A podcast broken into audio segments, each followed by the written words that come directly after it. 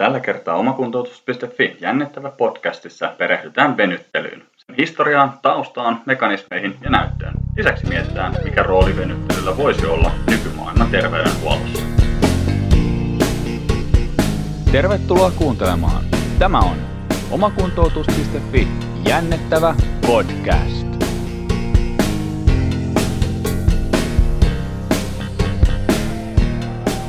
No niin, ja tervetuloa kesätauon jälkeen jännittävää podcastin pariin jälleen kerran. Isäntänä on tuttuun tapaan Jukka Aho. En ole hävinnyt mihinkään. Olen saanut lisää titteleitä nykyään terveystieteiden maisteriopiskelijana. Ja tota, katsotaan, mitä siinä tulee tapahtumaan. Mutta ainakin nyt tätä podcastia jatketaan. Ja tänään ja aloitetaan syyskausi vähän tämmöisellä ikuisesti polarisoivalla aiheella – eli venyttelyllä. Ja vieraana meillä on tässä Marko Demidov. Markohan on fysioterapeutti ja osteopaatti, joka on marinoitunut useammankin urheilulajin parissa, esimerkiksi jalkapalloa, voimistelua, kamppailulajia ja futsalia.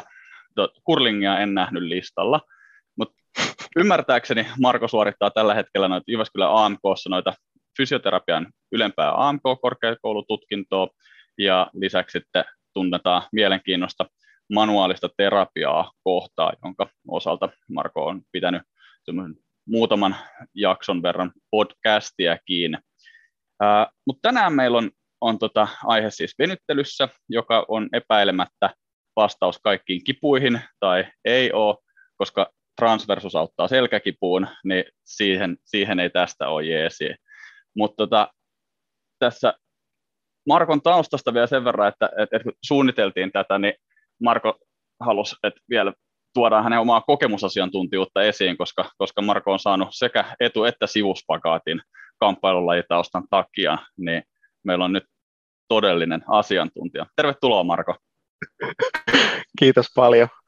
Kiva, kun mainitsit noit spagaatit tuohon, koska sehän, sehän tekee mun osaamisesta tietenkin asiantuntijana paljon parempaa. Totta kai. Mut Kiitos haluatko... paljon. Niin, anteeksi. Kiitos paljon, hienoa olla mukana. Joo, mukava saada sut messiin tähän. Ja halu, haluatko nyt tähän heti ihan alkuun kertoa, että kuka sä oikeasti oot ja korjata noin mun kaikki asiavirheet? Ei, ei, siinä, ei siinä suurempia virheitä kyllä ollut, että toi on toi mun ammatillinen minä. Ja tota, asustelen tässä Helsingin ja Tallinnan välillä ja olen pienen pojan isä ja harrastelen tällä hetkellä voimailua tämmöisessä niin kuin vapaa-ajan elämässäni. No niin. All right. Uh, Mutta venyttely olisi nyt sitten meillä, meillä tota aihe, aihe tänään. Ja, ja tota, aloitetaanko ihan sillä, että mitä se, niinku, mitä se venyttely oikeastaan on? Hmm. Niin, tota, venyttely on ihmisillä ja eläimillä tämmöistä vaistomaista käytöstä kun me ollaan esimerkiksi herätään unilta tai, tai sitten lähdetään liikkeelle pitkistä paikallaoloista, niin aika usein saatetaan tehdä semmoisia ojennuksia tai jotain vastaavia.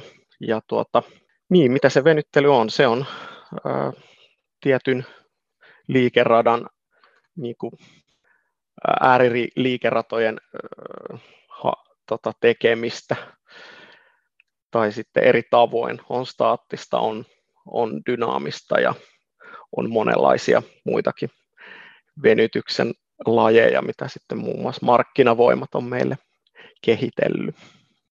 Eli kirjo on, on, on siis laaja ja tämä on itsekin, itsekin huomannut, että siellä on niin. aika paljon kaikenlaista, mitä kyllä, kyllä. mainostetaan. Tota, kyllä. Mm, tosissaan venyt, niin, no kyllä varmaan jokaisella tämä on varmaan ehkä semmoinen, mistä meidän alalla kaikilla, ihan joka ikisellä suomalaisella ja maailman kansalaisella suurin piirtein jonkunlainen käsitys on, että mitä on venyttely.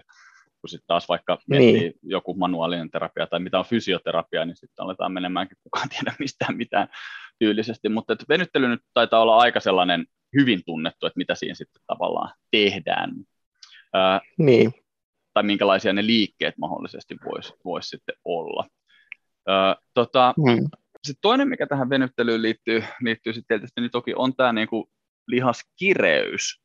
Niin mm, tiedetäänkö me sitten tavallaan, mitä me tiedetään sitten siitä niin lihaskireydestä? Mikä se lihaskireys niin. on, tai mikä on vaikka sitten tyyli lihasjumi? Joo, erittäin hyvä kysymys. Ne on, jumit on, on mun käsityksen mukaan enemmän tämmöinen tunne, tunnetila siitä, että joka on, on, on meidän niin kuin kulttuuriin ja, ja kieleen tavallaan vahvistettu, validoitu asia. Eli, eli tuntuu siltä, että olen ihan jumissa, niin se on aika tyypillistä. Lihaskireyden osalta, mä en tiedä puhutaanko me samoista asioista, nämä on vähän, vähän vaikeasti ehkä määriteltäviäkin juttuja, ja ihmiset käsittää niitä eri tavoin, mutta mulle ainakin se jumi ja lihaskireys jotenkin edustaa samaa asiaa.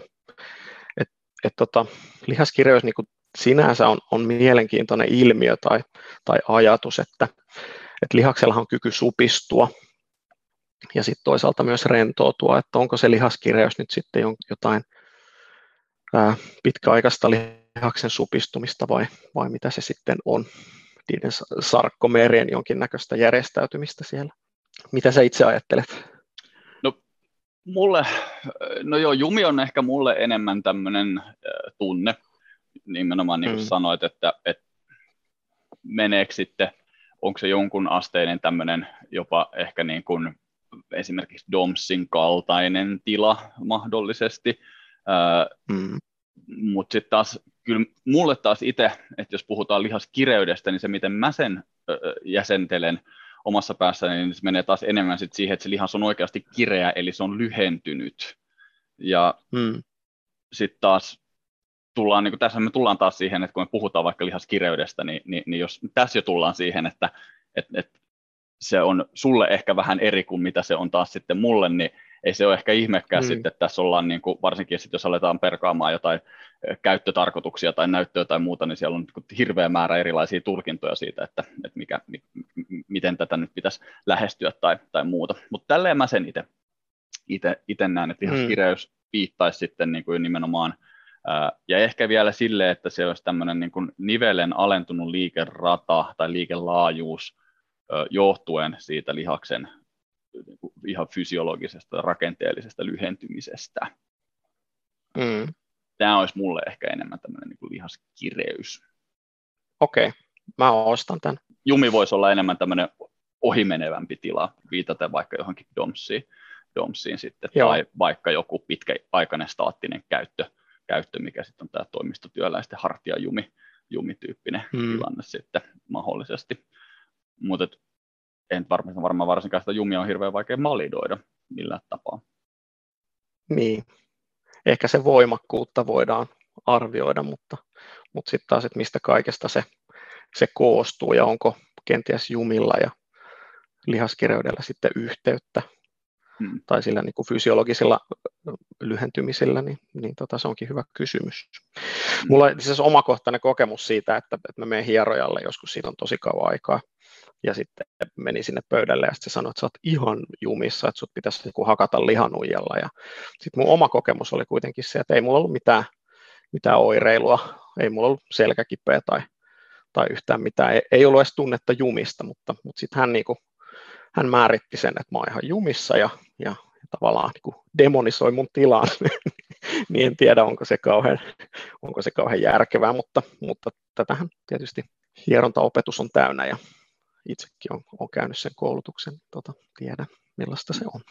Ja toi on hyvin tuttu ilmiö, että mulla on itsellä, kun mulla on harjoittelussa opiskelijoita, niin mä annan niille tämmöisen lounas, lounasvedon mahdollisuuden. Että tota, ää, jos meille tulee kymmenen potilasta, jotka on käynyt, sanoo, että olen käynyt hierojalla, osteopaatilla, kiropraktikolla, fysioterapeutilla muulla, ää, ja mm. se lause tota, jatkuu yhdeksän kertaa kymmenestä niin, että ja se sanoo, että mä oon ihan jumissa. Mm-hmm. Niin mä voitan sen, voitan sen lounaan. Ja jos mm-hmm. sieltä tulee, vaikka, jos sieltä tulee sitten se niin kuin alle 90 prosenttia sanoo, että joo, että se tota, niin kuin sanoi, että mä oon ihan jumissa, eli, eli sanotaan vaikka, että 11 prossaa sanoi, että, sanoo, että joo, ja se sanoi, että ei siellä ole mitään, niin ne opiskelijat voittaa lounaa. Mä en ole yhtään lounasta ja hävinnyt. No mä arvasin, että sä et ole. Kyllä melkein arvasin sen. Niin. Mutta joo, nämä on kaikille kliinikoille hyvin tuttuja tarinoita, että jokainen, jokainen me niitä kohdataan. Kyllä joo, ja varmaan jokainen meistä tavalla tai toisella sortuu sit siihen. Tietysti tässä on aina se, että viestillä on aina, aina niin kuin välittäjä ja vastaanottaja, ja että onko se viesti, mm. viesti, mitä se on tarkoitettu ja mitä se on vastaanotettu, niin sekin on tietysti, mä en missään nimessä halua demonisoida ketään tai ketään ammattiryhmää ja muuta, muuta koska, koska kukin meistä varmasti omalla tavallaan sanoo jotain, mikä ehkä sitten ymmärretään väärin tai on, on jopa ehkä lähtökohtaisesti väärin. Nyt, nyt kun mä tämän olen mm. tässä kertonut, musta tuntuu, että mä en kyllä näe yhtään lounasta voita, jos tulevat opiskelijat kuuntelee näitä podcasteja sitten. Siinä meni mun ilmaiset lounaat niin sanotusti. Pitää ruveta maksaa lounaat itse. Kyllä joo, sekin, sekin yksi. Mutta miten hyvin me ollaan sitten niinku lähtökohtaisesti, kun sä puhuit tuosta sun omakohtaisesta kokemuksesta, niin tää, ja tosissaan mm. niin kuin havaittiin, niin aika yleistähän tämä on, mutta kun me puhutaan jostain jumista tai lihaskirjoudesta, niin pystytäänkö me sitä, no okei, jos se on lihaskirjaus kirjaus niin kuin as in alentunut liikerata, niin se me varmaan pystytään kyllä havaitsemaan, mutta miten se kun tämmöinen vaikka just, just jumi tai, tai tämmöinen, niin miten hyvin niitä pystytään havaitsemaan? Eikö tätä on kuitenkin käsittääkseni tutkittukin, että on, on, on etitty jotain jumeja niin. tai muita, muita vastaavia, ja ei se vissi ihan hirveän niin. su- sukseen ole ollut.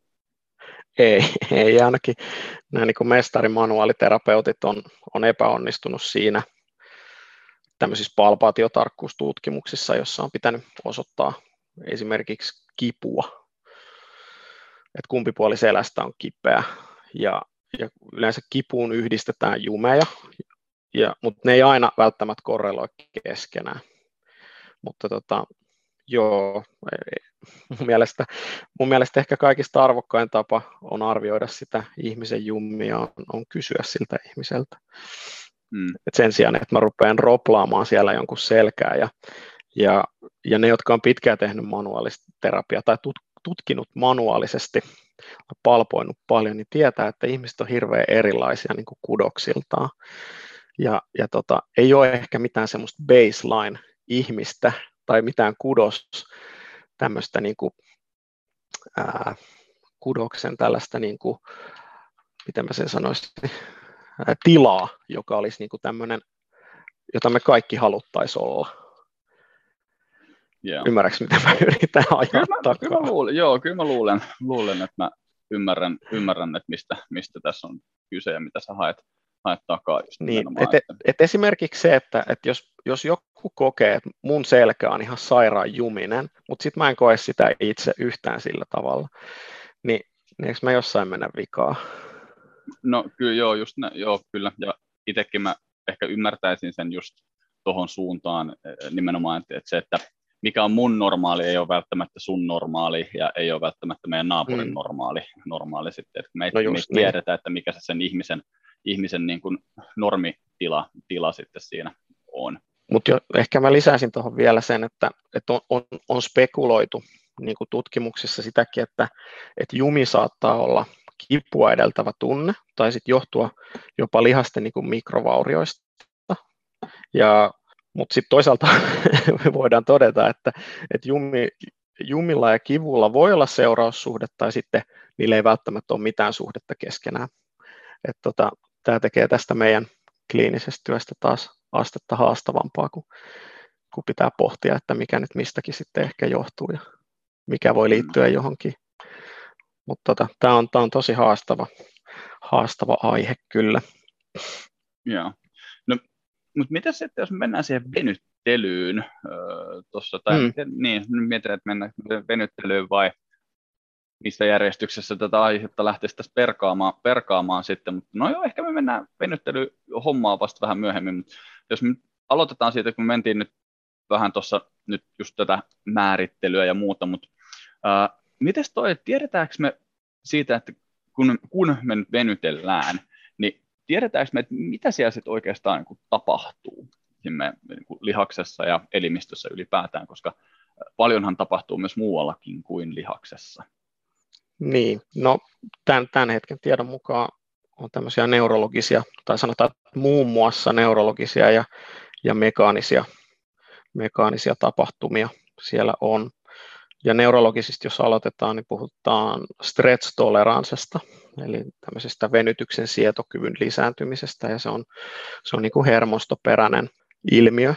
Ja, yeah. ja, tota, ja, ja kun keho ei koe uhkaa sille lisääntyneelle venytykselle, niin sitten se antaa sen, sen nivelen liikkeen mennä pidemmälle. Tämä on se käsitys, mikä meillä tällä hetkellä on.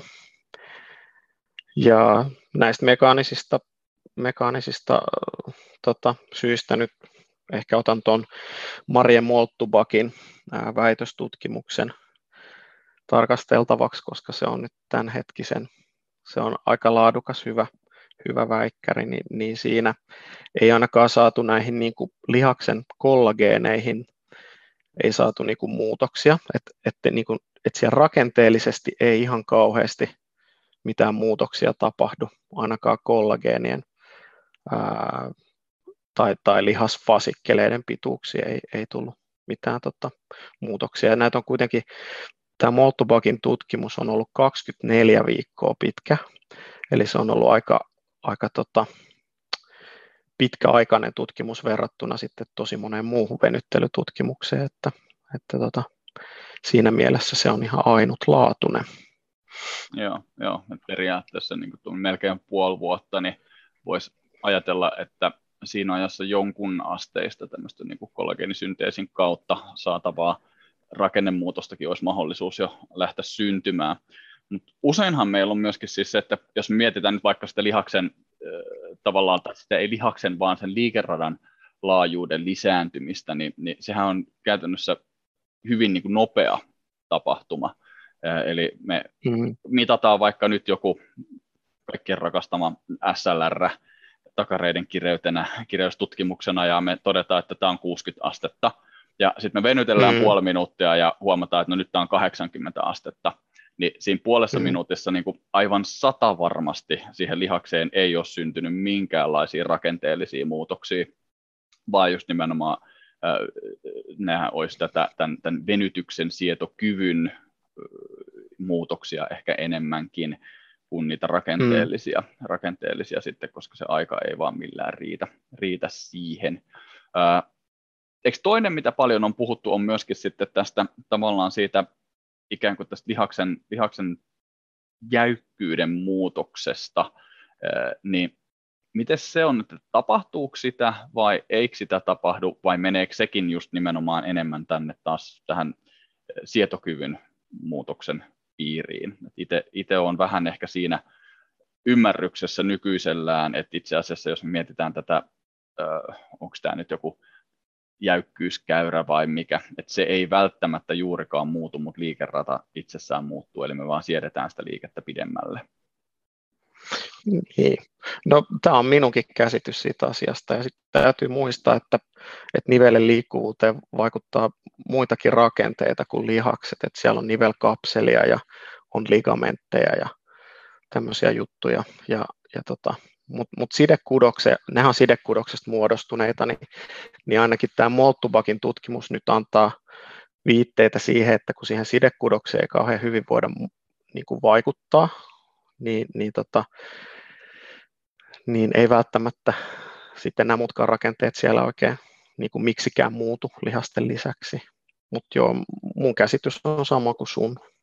Joo, joo. En ole ihan taas osoittautunut lukihäiriöksi ja ymmärtämättömäksi tässä, tässä sitten.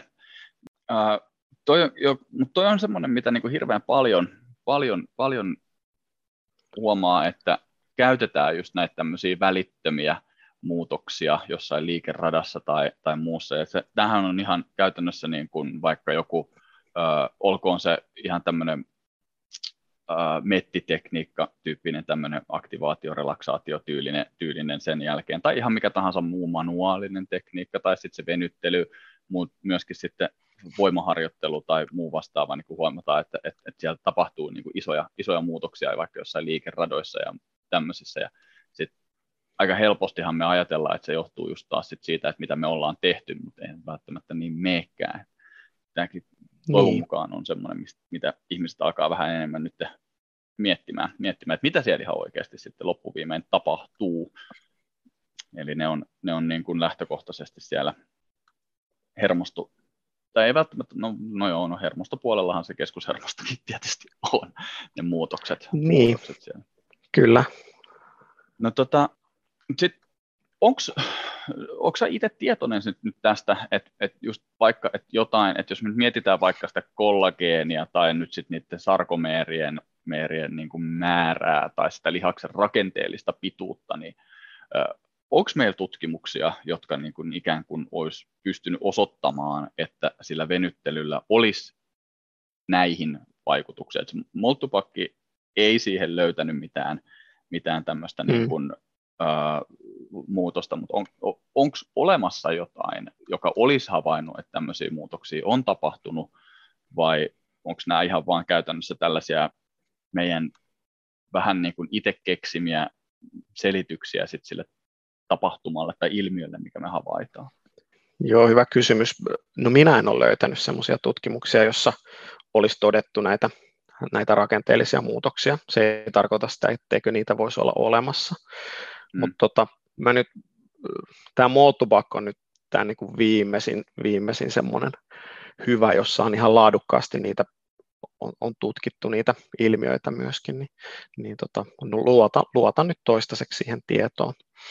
Ja sitten toisaalta, että et, et ei, se, ei se ehkä muuta mun suhtautumista venyttelyyn, vaikka, vaikka se tieto vähän muuttuisikin, koska venyttely ei, niin kuin, tai liikkuvuus niin ei sinänsä ennusta, tai sen ei, ei, ei ennusta meille mitään niin kuin heikompaa suorituskykyä tai, tai vaikka terveyttä, niin tota, en, en jaksa niin kuin liian paljon olla huolissani ihmisten ää, lainausmerkeissä huonosta liikkuvuudesta, ellei nyt kyseessä ole joku voimistelija.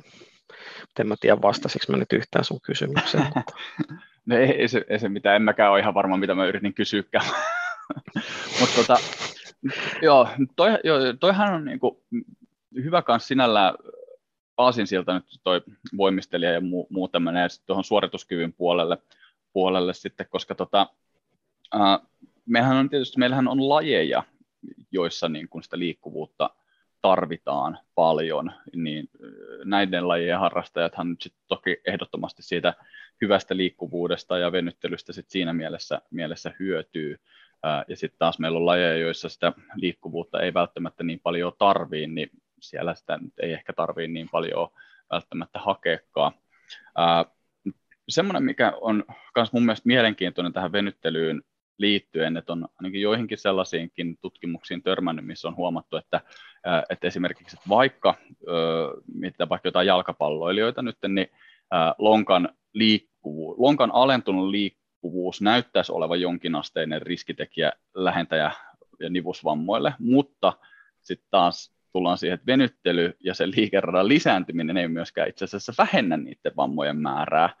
Eli, eli onko se sitten se liikkuvuus vai onko se joku muu, mikä sitten siellä on, on sitten kuitenkin se, se riskiä lisäävä, lisäävä tekijä.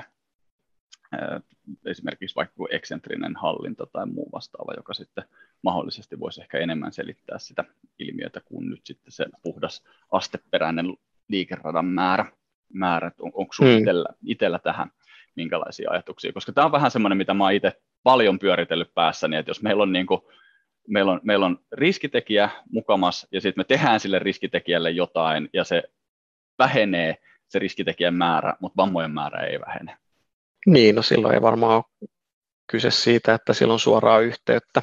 Uh, ehkä, joo, mä, mä, mulla on siis sama käsitys siitä, että se, se liikkuvuuden taas lainausmerkeissä vähäisyys ei, ei ole mikään riskitekijä välttämättä. Ja ehkä siinä, kun, kun joku loukkaantuu, niin siinä on aika monta tekijää, mitä meidän pitäisi sitten analysoida.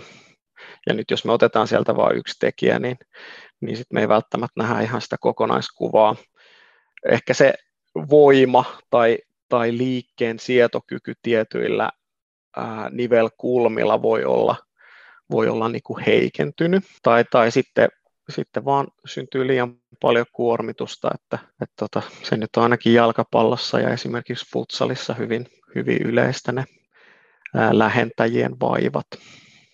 En mä taas tiedä vastaisiksi mä yhtään mihinkään.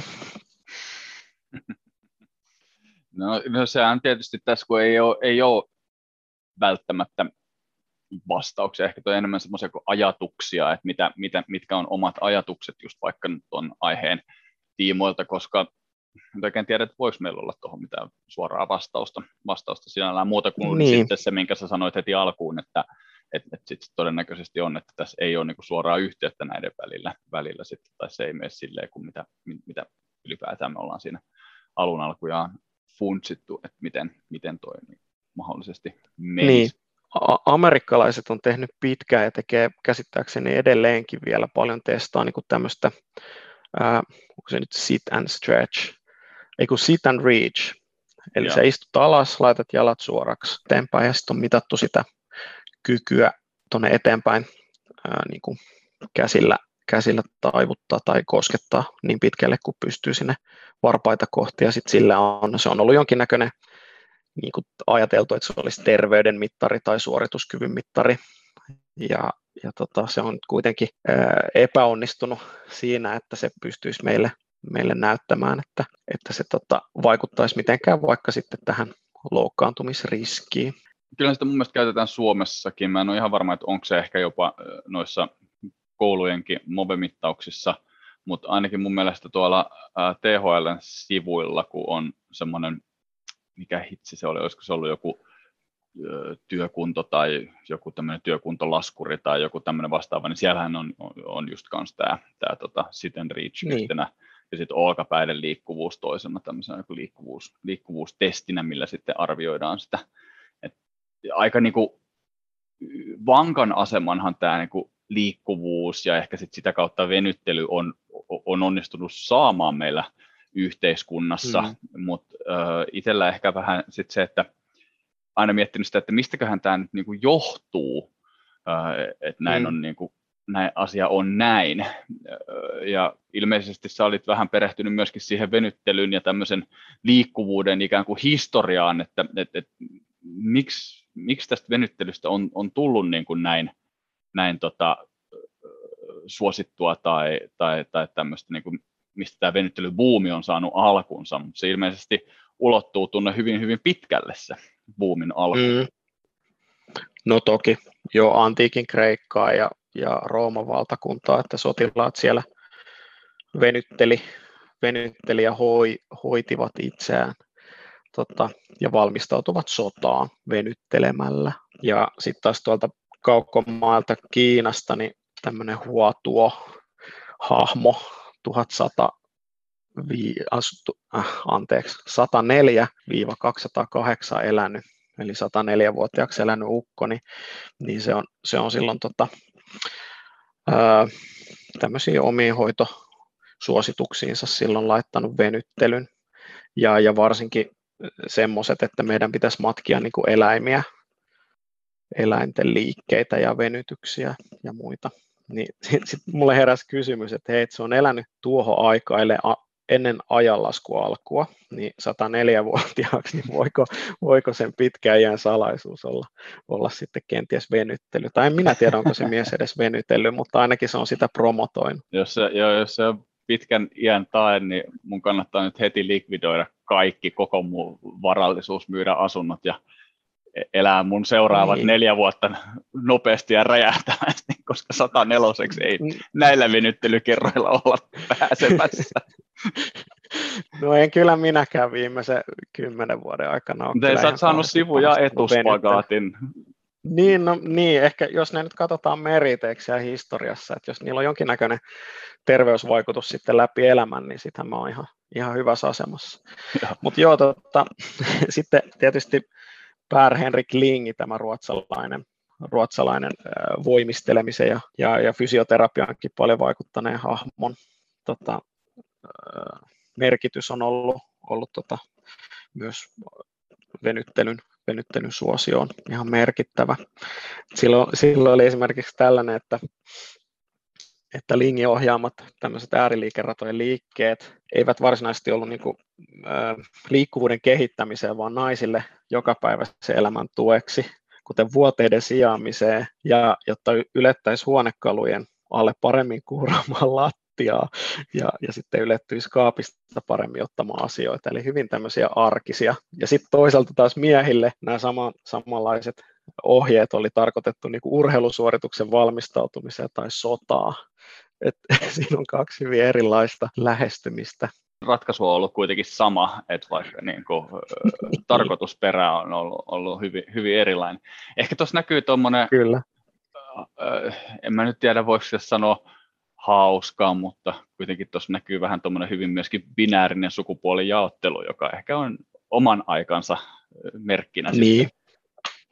Niin, siis tämä mainittakoon nyt, että Per Henrik Kling on elänyt vuosina 1776 ja 1239, että, että kyllähän tämä niinku ajattelu sitä ajahenkeä kovasti, kovasti henkii. Joo, hän ei päässyt edes 104-vuotiaaksi, että ehkä olisi pitänyt venytellä Niin, vähän en lisää. tiedä, onko se ollut sit yhtä kova venyttelijä kuin tuo Huotuo. Kyllä. En tiedä, onko tehnyt vääriä venytyksiä. Joo, mutta eli on niin kuin lähetty tästä liikenteeseen ikään kuin vähän tämmöisestä ajatuksesta, että, että matkitaan eläimiä ja valmistaudutaan niin kuin suorituksiin, minkä tahansa laisiin, missä niitä liikeratoja mahdollisesti voitaisiin voitais sitten tarvita. Ja, ja sitten tota, mm. sieltä ollaan sitten lähetty, lähetty sitten suunnistamaan eteenpäin vuosisatoja satoja sitten. Ja tota, ää, kyllä tuossa semmoinen niin tietynlainen punainen lanka, lanka on, on, on niin kuin ollut.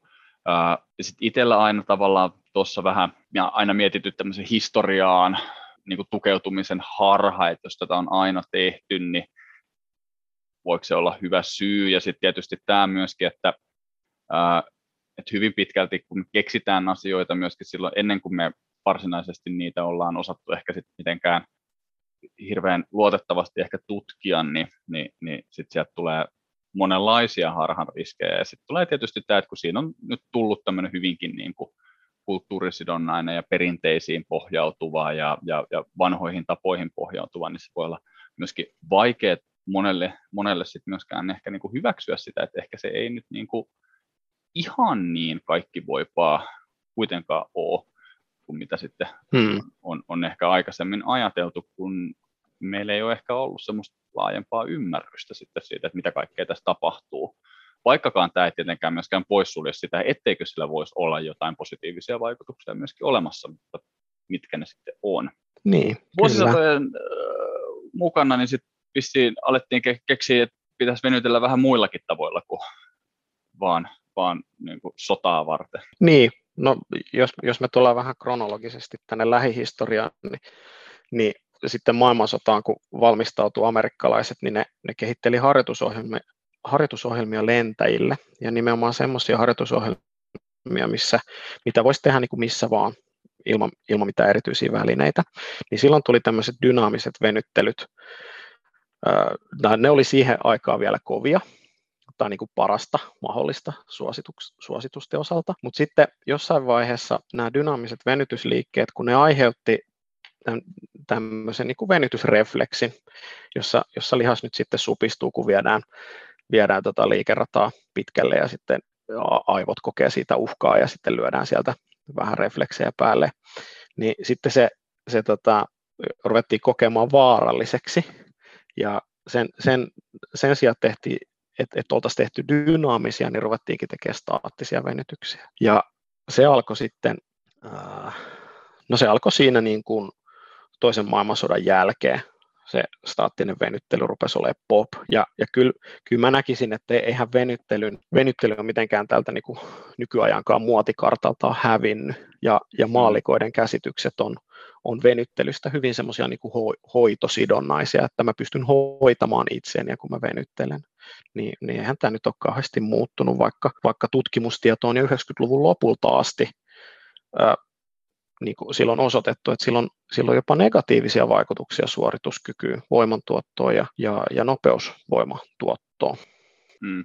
Mutta toisaalta ne negatiiviset vaikutuksetkaan ei ole hirveän pitkiä, että jos mä oon ymmärtänyt oikein, niin siinä ei kuitenkaan mm. puhuta kuin ihan jostain joistain kymmenistä minuuteista tai tunnista parista maksimissaan, että mitä se, mitä se niin kestää, mutta taas mennään siihen, että kannattaako välttämättä sitten, että jos sun olisi tavoite juosta 100 metriä mahdollisimman lujaa, niin hirveän paljon ainakaan sitä ennen ihan älyttömän pitkiä venytyksiä lähteä tekemään, niin. tekemään sitten, niin. koska siihen se vaikuttaa negatiivisesti kyllä. No se on tietysti jokainen urheilija päättäkö, että miten haluaa valmistautua, että voihan se olla joku tämmöinen preferenssi, ja aika monille tuntuisi olevan kyllä tuolla urheilussa, kun siellä on pyörinyt mukana, että, että tota, pitää saada paikat taas lainausmerkeissä niin sanotusti auki, niin että, että pystyy niin kuin suorittamaan sitten niitä omia temppujansa. Mm, kyllä. No, tämä on myös mun mielestä jännä sitten, että saada paikat auki, niin mietit, että onko ne joskus ollut kiinni. niin, niin, tämä on tämmöistä filosofista pohdi, pohdintaa, että mm. mitä, mitä jokaisen pitää varmaan tehdä omalla mm. kohdallaan sitten, jotka, jotka tykkää venytellä. Joo, ja toki tässä on sit hyvä erottaa mun mielestä sit myöskin tämä niinku urheilun konteksti ja sitten ihan tämä tämmöinen NS-taviksen konteksti, mm. konteksti sinällään. Eli urheilija nyt saa, niinku tarvii ra- lajista riippuen tietysti niinku enemmän tai vähemmän niinku räjähtävää voimantuottoa ja niinku lähempänä tai kauempana liikkeen ääripäistä. Ja toki sitten se, että sillä keskushermostolla on jonkinlaiset valmiudet ja lihaksistolla niin kuin mennä niihin asentoihin ja toimia siellä, niin on eduksia ja mahdollisesti sitten vammoja ennaltaehkäisevää. Ja, ja siitähän nyt jopa jonkun verran näyttöä ehkä sitten kuitenkin onkin, että, että tietyllä tavalla tämmöiset niin kuin ehkä liikeratojen läpikäymiset on, on, on niin kuin edullisia sen loukkaantumisriskin riskin niin kuin vähentämisessä. Mutta sitten jos me mietitään jotain ihan tavallista henkilöä, niin jos me nyt vaikka funtsitaan, otetaan tämä klassinen, että, että tota, lonkan koukistajat alkaa kiristää, kun istuu tarpeeksi paljon, niin mun oma vasta-argumentti on tähän se, että jos sä kävelet, jolloin kävelysyklin aikana sun lonkkaan tulee ojennusta ehkä about sen verran kuin mitä sieltä fysiologisesti siitä nivelestä sitä ojennusta sinne tulee.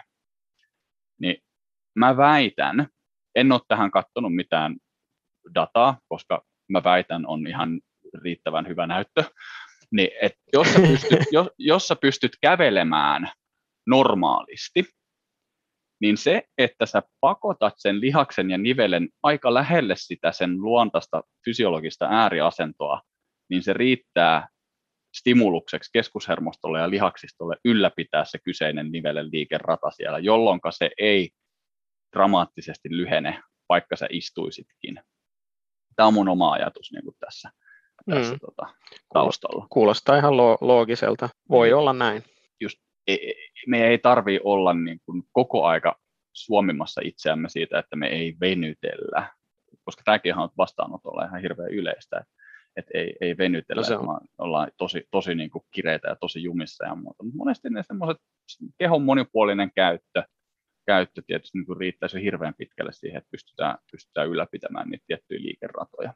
Kyllä, joo. Mä, mä monesti annan synninpäästöä ihmisille siitä, että, että kun ne sanoo, että en mä ole venytellyt, mä sanon, että no ei sun tarvitse venytellä välttämättä, että sitten ruvetaan katsoa vähän sitä aktiivisuutta niin kuin vähän laajemmin, että, että mitä sä teet ja mitä sä et tee, niin, niin ehkä mä yritän niitä vastauksia löytää sitä kautta.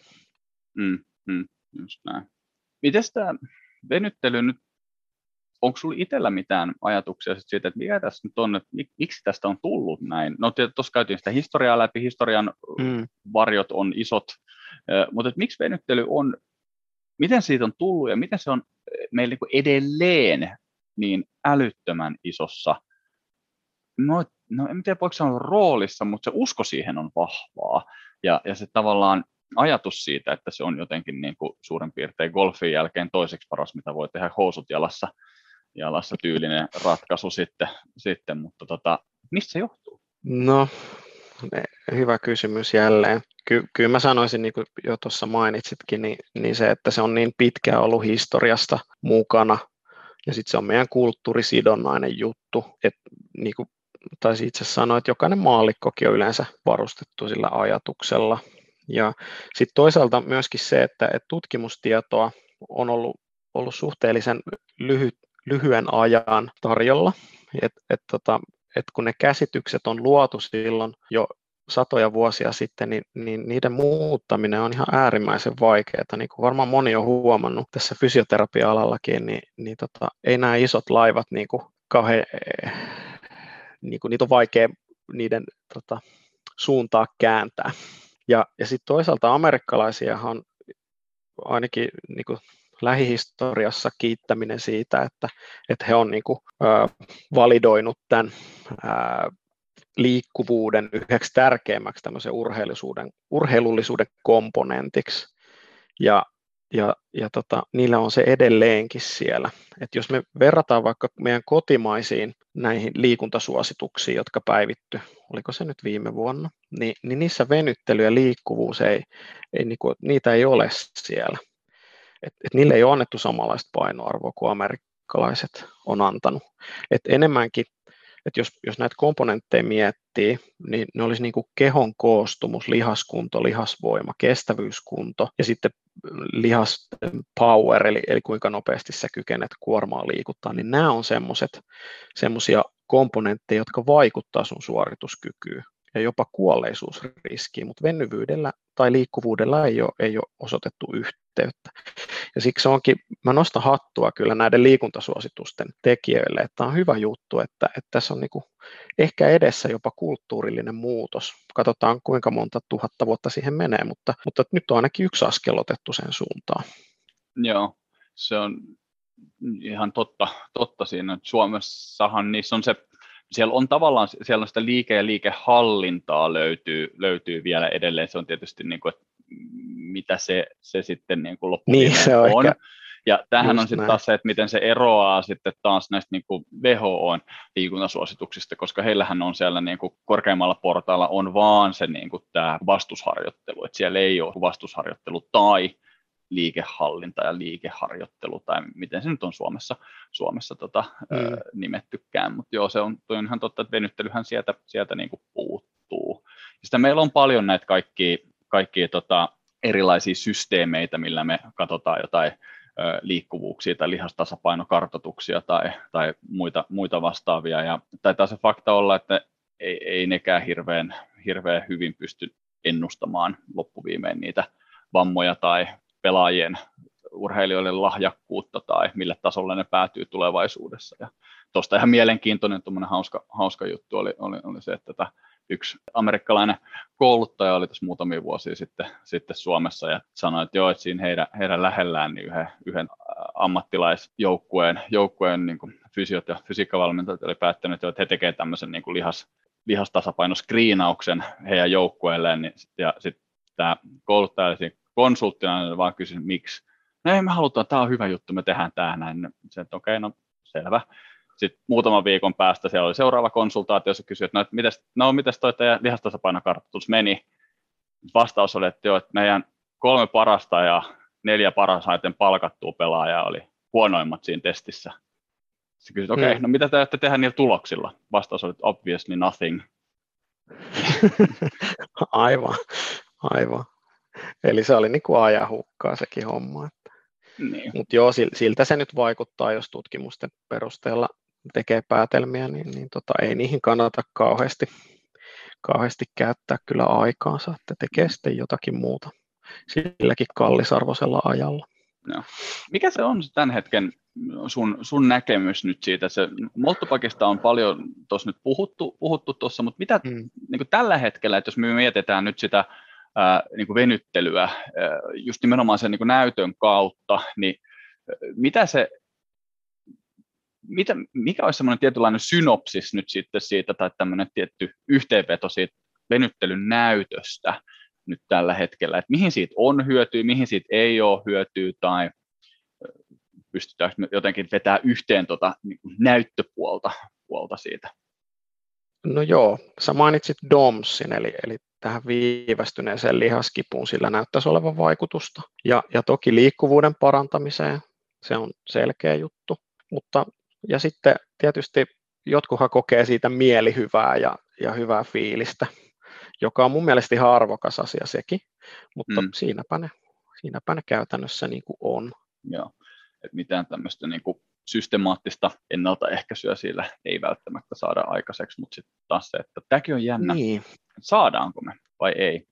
Niin, no tota, äh, no ei, ei, ei, vaikuttaa siltä, että ei.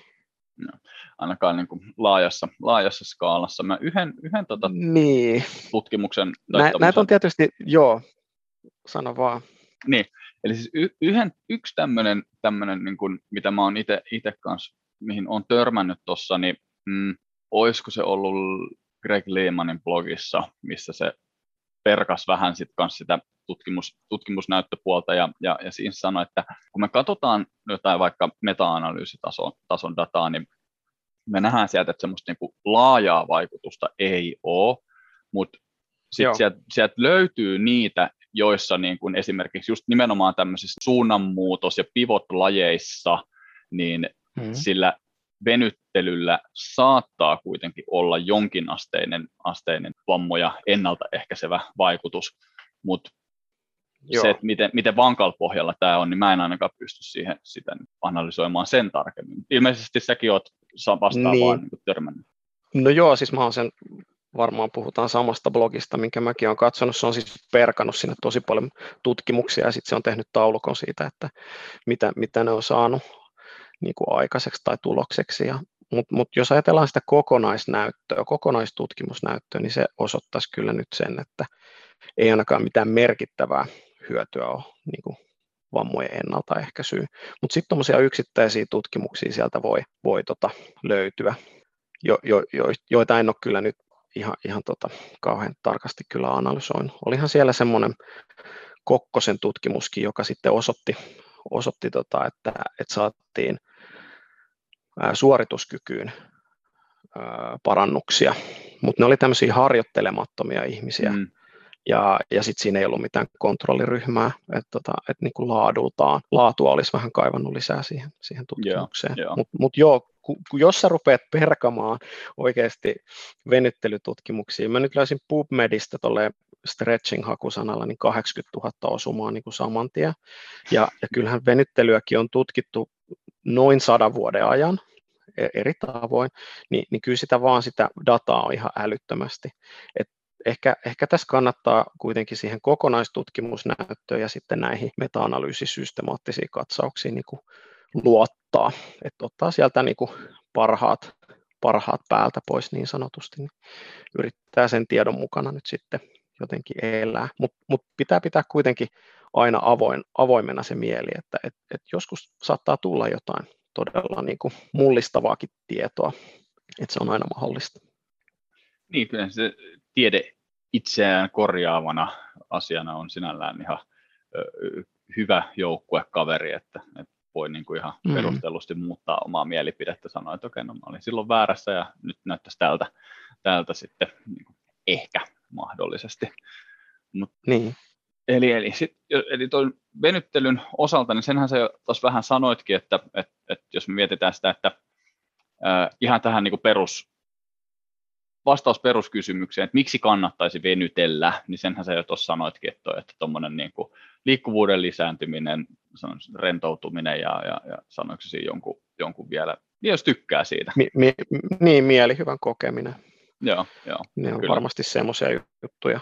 Ja kyllähän se joskus on semmoinen, jos ajattelee vaikka tuommoisia ryhmäliikuntoja, missä, missä sitten venytellään, ja ne on semmoisia hetkiä, kun voidaan siitä arjesta kenties vähän irtautua, ja venyttely on nyt sitten se väline, millä, millä päästään sitten semmoiseen niin rentoon tilaan ja, ja tota, unohtamaan kaikki murheet ja stressit hetkeksi, niin kyllä mä pidän sitä ihan arvokkaana. Mm. Sitten yksi semmoinen, missä mä ehkä itse vielä tavalla tai toisella näen, näen sen niin venyttelyn paikan, niin on, on ehkä just niin kuin lapsilla ehkä tämmöisenä vähän niin kuin kehon tuntemuksen lisääntymisenä, että vähän ehkä pitää tuntemaan, että, mm. että tyyli, että, että mikä on reisi ja mikä, mikä sitten ehkä niin kuin takareisi, jos mä teen tälleen, niin miltä se tuntuu ja onko tämä normaalia ja semmoisen, niin kuin, voiko sanoa tämmöisiä oman kehon ajotaitoja taitoja tyylisesti, tyylisesti sitten. Ja, ja, ja sitten ä, tietyllä tavalla mä oon ehkä vielä niin kuin vähän siihen ehkä mahdollisesti kallellaan sen venyttelyn osalta, että, että just varsinkin vaikka joku kasvava lapsi, nuori, jos se urheilee, niin ehkä se ei kuitenkaan siitä olemassa olevasta liikeradasta, se, se, siitä ei ole haittaa sille, eli jonkin asteisena mm. tämmöisenä mm, osana vaikka jotain loppujäähdyttelyä ja tämmöiseksi niin urheilijaksi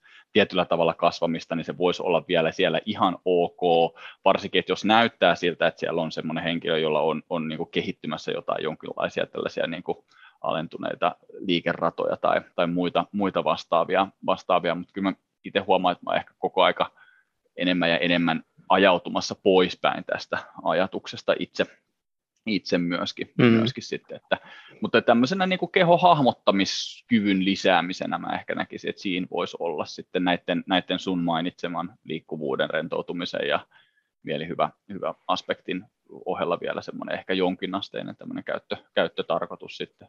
Plus jos ei sulla ole niin kuin ta, ehdotonta tarvetta sille mm. lisääntyneelle liikeradalle, että jos sä oot voimistelija, niin silloin ei ehkä tarvii olla kauhean jäykkä. Harvoin näkee kyllä ainakaan tuolla niin kuin kovimmalla tasolla, että joku olisi kauhean jäykkä. Että kyllähän sinne hakeutuu, hakeutuu sitten semmoiset, joilla on niin ne liikkuvuusominaisuudet jo luonnostaan semmoisia aika tota äärimmäisiä. Ja sitten toisaalta myös tutkimukset osoittaa, että liiallinen liikkuvuus, mm, niin kuin hyper, hypermobiliteetti, niin, niin saattaa olla riskitekijä tietyille esimerkiksi polvivammoille, muistaakseni taisi olla. Tota, Sitten sit siinä herää kysymys, että jos sä oot hirveän hypermobiili, mitä monesti voimistelijat esimerkiksi on, niin miksi, miksi me sitten venytellään vielä lisää ja tavallaan ehkä mahdollisesti jopa sitä omaa loukkaantumisriskiä sitä kautta voidaan lisätä. Mutta tämä on tämmöistä pyörittelyä. Niin, no sitäpä sitä. Mutta pyörittelyä vartenhan nämä podcastit oikeastaan onkin. Eli, eli just se, että, että aiheen aiheesta ja aiheen vierestä, vierestä keskustelua, on niin kuin ajatuksia ja herättelyitä ja muita. Ja jos joku, joku kuulija, kuulija niin aina ke, ke, keksii jonkun jutun siitä, mitä täällä höpötellään, niin silloinhan tehnyt tehtävänsä se podcast-jakso sitten. Yes. Mm. No, tota, miten sitten, jos mietitään tätä venyttelyä, okei, no, no olisi niin ne venyttelyn indikaatiot, öö, miten sitten, että milloin ei kannata venytellä? Oi että. No, ehkä, ehkä siinä pitää, niin kuin, no jos sulla on parempaa tekemistä, niin miksi, toi, miksi se nyt Toi olisi ollut munkin eka. niin, ehkä mä lähestyisin tätä kysymystä semmoisella lisäkysymyksellä, että, että mitä mä tavoittelen sillä venyttelyllä. Että jos mä haluan lisää liikkuvuutta, niin, niin toki silloin se venyttely ja ja nimenomaan se voi olla dynaamista, se voi olla staattista venyttelyä tai liikkuvuusharjoittelua. Mutta sitten jos mä, jos mä ajattelen, että, että se on jonkinnäköinen tärkeä terveyden komponentti olla liikkuva, niin, niin ei sitä välttämättä niin kuin tarvitse silloin. Et tota, ei, ei se ennusta mitään, että jos sä oot vähän jäykkä jostain, että et, et sä olisit jotenkin niin kuin, et niin terve ihminen kuin ne, jotka on liikkuvia. Ja, ja sitten pitää tiedostaa niin kuin se, että, että, tota, että liikkuvuutta pystyy hankkimaan muillakin keinoilla, esimerkiksi voimaharjoittelu mm. ääriliikeradoilla, niin, niin voi olla ratkaisu, ja se on jopa paljon parempi ratkaisu, koska siinä sitten mekaanisen kuormituksen kautta syntyy muitakin vasteita kehoon, niin, niin, niin mä ainakin voimaharjoittelen, ja nimenomaan myöskin terveyden kannalta. Toki mä haluan mitata mun potentiaalista suorituskykyä, mutta, mutta myöskin niin kuin terveyden kannalta. Niin. Ja sitten toisaalta, vaikka, vaikka mä nyt en, en ihan hirveästi sitä venyttelyä tai liikkuvuusharjoittelua välttämättä suosittele, tai, tai en pidä sitä niin merkittävänä juttuna, niin en mä sitä halua mitenkään demonisoida.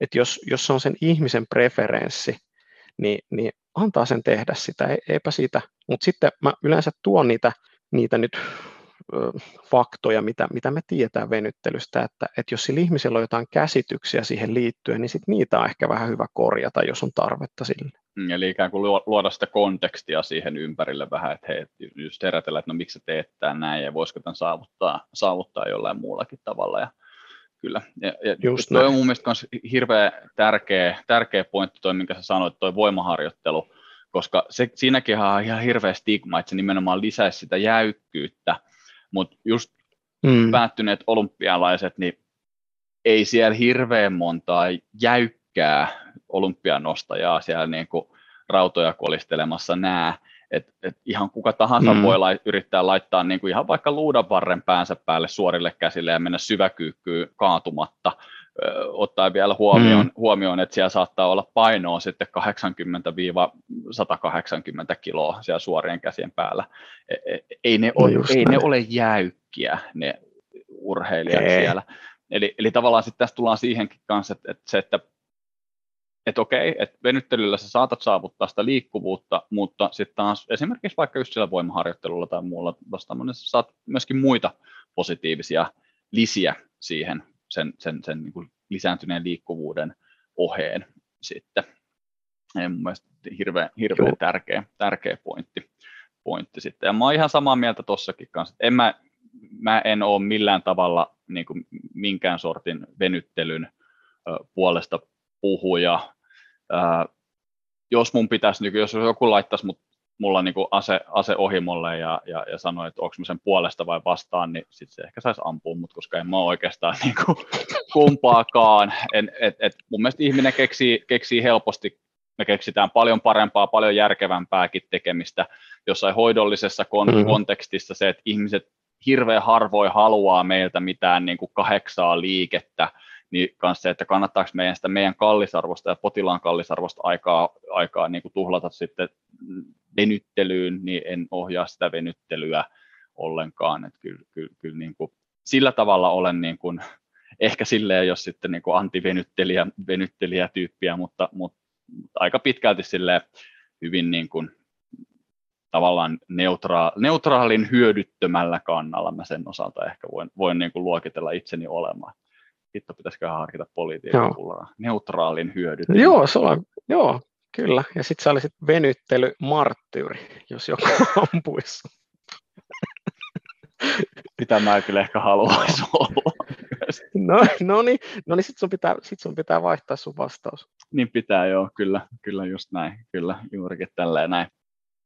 Loppuun hei vielä, tai tuleeko sulle ennen, en, ennen loppusuoraa vielä mieleen jotain, jotain muuta, muuta, mitä nyt ei, ei oltaisi vielä tässä perattu. Nythän me ollaan käyty läpi se, sitä venyttelyä vähän historiaa, ehkä sitä, mihin se asema perustuu. Mm.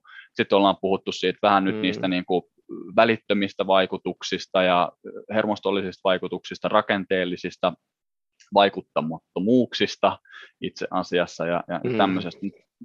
Tuleeko sinulle itselle mieleen jotain vielä, mitä, mitä me ei oltaisi käyty, käyty läpi ennen kuin käydään toisen lukusuositus? No ei nyt ei nyt, ei nyt tule mitään ihmeellisempää. Tähän äkkiseltä. No mennäänkö me sitten tuohon tota sun lukusuositukseen? Eli, tai sä olet periaatteessa Joo. miettinyt siinä, että sulla on se Moltupakin kevyt lukeminen ja sitten on joku vähän raskaampi, vai menikö se toistepäin? niin kuin toistepäin. Tämä Maria Moltupakin väitöskirja, siinä on vaatimattomasti 214 sivua. nyt mä sen linkin, linkin laitan sulle tuohon, ja sitten on tämmöinen Nutson artikkeli The Case for Retiring Flexibility as a Major Component of Physical Fitness, niin siitä myös linkki. Ja sitten on vielä, sit on vielä yksi aika, aika tuota tärkeä, joka on uh, tämmöinen Injury Prevention and Management among Athletic Populations, uh, to stretch or not to stretch. Ja tämä on Kieran O'Sullivanin ja kumppaneiden kirjoittama tota, tämmöinen artikkeli jossa, jossa tämä on viisi sivua, niin, niin tämä on aika ja. kattava. Niin näillä, näillä pääsee jo aika, aika pitkälle siihen nykytietoon käsiksi. Ja sitten jos tuota molttopakkia jaksaa, jaksaa kaivella, niin siellä on kyllä monenmoista hyvää juttua. Mutta hei, niin ehkä, ehkä mä haluaisin vielä sanoa semmoisen, niin mikä on niin kuin kliinikolle aika tärkeää, että mehän tietää, että jos mä nyt venyttelen mun oikeata kättä, vaikka nyt mitä, vaikka, oje, ää, vaikka nyt hauista tässä, niin, niin myöskin mun vasemman käden hauis siinä niin kuin saa lisää liikkuvuutta. Eli se kertoo tästä hermostoperäisyydestä. Ja samahan me tietää voimaharjoittelusta. Jos mä oikeata jalkaa treenaan, niin myös vasen jalka vahvistuu. Ja se on ehkä kullanarvoinen tieto niin kuin kliinikolle, jos, jos ajattelee, että ei pysty vaikka käyttämään sitä normaalisti, niin kannattaa sitten, sitten käyttää sitä toista kättä. Ja, ja se kertoo myöskin siitä, että se on hermostollinen se vaste. Hmm. Joo, toi on itse asiassa ihan hyvä, hyvä lisä vielä tähän, tähän loppuun, loppuun, että se ei nimenomaan millään tavalla ole ihan puhtaasti kudos-spesifi, niin kuin itse asiassa ei oikeastaan kauheasti mikään, mitä me tehdään, on niin kudos-spesifiä sillä, että me pystyttäisiin ottaa kohteeksi joku yksi tietty, mutta toi samahan pätee myöskin manuaaliseen terapiaan ja, ja vaikka johonkin nykyään vielä, vielä niin muotia olevaan foam-rollaukseen, että, että jos sä, jos sä vasenta, vasenta pohjatta mankeloit, niin itse asiassa niin oikein pohkeen kautta nilkan liikkuvuus lisääntyy ja oikein pohkeen kipupaine paineherkkyys herkkyys muuttuu sama, niin kuin melkein samassa määrin kuin mitä, mitä sitten se itse mankeloidulla puolella, puolella sitten, että, että ei, ei ole mitenkään niin kuin taas venyttelyyn spesifi vaikutus, mutta että just nimenomaan tämä tämmöinen, onko se nyt cross education vai mikä, mikä tämä nyt oli tämä hieno nimi, nimi tälle, tälle, tälle, tälle ilmiölle, ilmiölle sitten, sitten että tota, nimenomaan niin kuin keskushermostohan siinä on se, se melkein se ehkä niin kuin ainoa selkeästi selittävä, selittävä tekijä. Niin kuin ainoa rakenne, mikä oikealla ja vasemmalla puolella on sama, on keskushermosto. Muuten siellä on niin kuin erilliset, erilliset hermonsa ja lihaksensa ja jänteensä, jänteensä sitten. Mutta joo, tuo oli hyvä, hyvä lisä. Keksikö vielä muuta? Nyt on pajatso tyhjä. No mulle tulee tietysti mieleen myytit, mitä, mitä venyttelyyn liittyy. Että tota, et kun on kaikkien maailman ää, markkinavoimat on kehittänyt Aivan. muun muassa syvä, syvävenyttelyn ja, ja erinäköisiä, erinäköisiä venyttelyn muotoja, jotka nyt on kuitenkin sit sitä samaa, samoja tunnettuja ää, venyttelyn muotoja, mutta sitten esimerkiksi naisillehan venyttelyllä niin kuin markkinoida, että se kiinteyttäisi pakaroita, pakaroita ja reisiä, että se on niin kuin täydellinen naisten houkutin. Ja, ja sitten ryhdin korjaushan nyt on selvä, mutta ei se kuitenkaan niitä tee. Mm. Ja sitten ehkä urheilumaailmasta semmoiset räikeimmät on se, että et tota, et venytellään lihakset kauniiksi ja hoikiksi, esimerkiksi tuo esteettisten lajien puolelta, niin ei se, ei se myöskään meitä kauniiksi tee, että valitaan, mä joudun nyt tämmöistä viestiä sitten tässä välittämään. Hmm.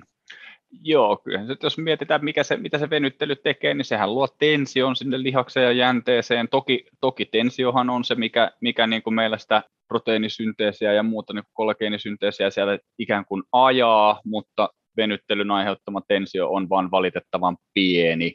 Eli se ei, ei, ei sinä, mm. sinällään riitä kauhean isoja adaptaatioita tekemään ja aiheuttamaan. Ja tähän mä veikkaan, että pitäisi mainitsit, että olisi Kokkonen se suomalaistutkimus, mikä huomasi, että eh, hyvin inaktiivisilla Joo. ihmisillä niin venyttely lisää lihasvoimaa, niin johtuu ihan vaan siitä, että kun se venyttely aiheuttama lihastensio on riittävän suuri aiheuttamaan adaptaatioon. Mä en jaksa uskoa, että tämä, tämä, tämä adaptaatio ja tämä vaikutus kestää hirveän pitkään, koska sitten se lihas vaatii jo taas isompaa tensiota ja isompaa ärsykettä, jotta se taas adaptoituu lisää. No näinpä juuri. Ja vielä, vielä yksi Moltubakista, niin Moltubak toteaa siinä, että, että se, että venyttelyn, ää, venyttelyn voimakkuus ei riitä tuottamaan semmoista vastetta, että lihaksissa syntyisi hypertrofia. Eli sitä ei voi niin kuin ajatella voimaharjoitteluna. Joo, jo. Tai ainakaan semmoisena voimaharjoitteluna, joka sitten lihaksen poikkipinta-alaa kasvattaa. Tämähän on hyvin loogista ja, ja, ja aika hyvin sopii siihen, mitä äsken teorisoin itsekin. Joo, juuri, niin, juuri sanoin. Joo, hyvä. Juuri sanoit, mutta tästä tuli vielä Moottubakin vahvistus siihen. Kyllä, korkeimmalta venyttelyn taholta. No hän on, hän on nyt kyllä jumalatar. vaikka mä en, en ketään, ketään, ketään sillä tavalla niin kuin idolisoi, ja. mutta arvostan.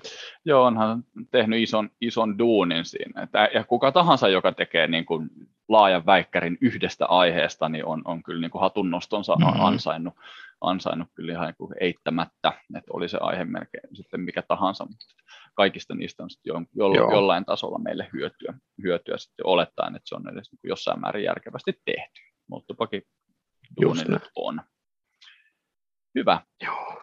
Olisiko meidän aika kiittää kaikkia kuulijoita, jotka meitä on jaksanut tänne asti kuunnella ja nyt on syyskausi jännettävää podcastin osalta avattu.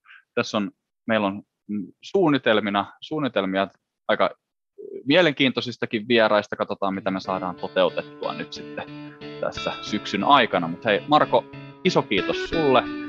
Kiva, että sä pääsit vieraaksi. Sä olit tehnyt laajaa taustatyötä, historiaa ja kaiken, kaiken osalta, että sä oot kaivannut, kaivannut vielä lisää, lisää dataa ja, ja kerrottavaa tästä aiheesta. Tämä oli iso, ison kiitoksen paikka. paikka sitten. Kiitos kaikille kuulijoille.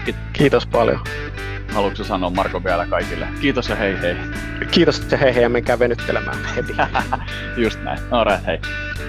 Kiva ja ei muuta kuin hei kuulijoiden kanssa niin seuraavaan kertaan. Tässä oli tämänkertainen jännittävä podcastimme jakso. Minä olen Jukka Aho ja kiitos vielä kerran kuuntelemisesta. Mikäli juttumme kiinnostavat sinua enemmänkin, voit seurata meitä somessa ja nettisivuillamme. Facebookista ja Instagramista löydät meidät nimimerkillä omakuntoutus.fi ja nettisivuillemme pääset navigoitumaan osoitteella www.omakuntoutus.fi. Toivottavasti näemme sinut siellä ja seuraavassa jaksossamme. Kuulemisiin ensi kertaa. Moi moi!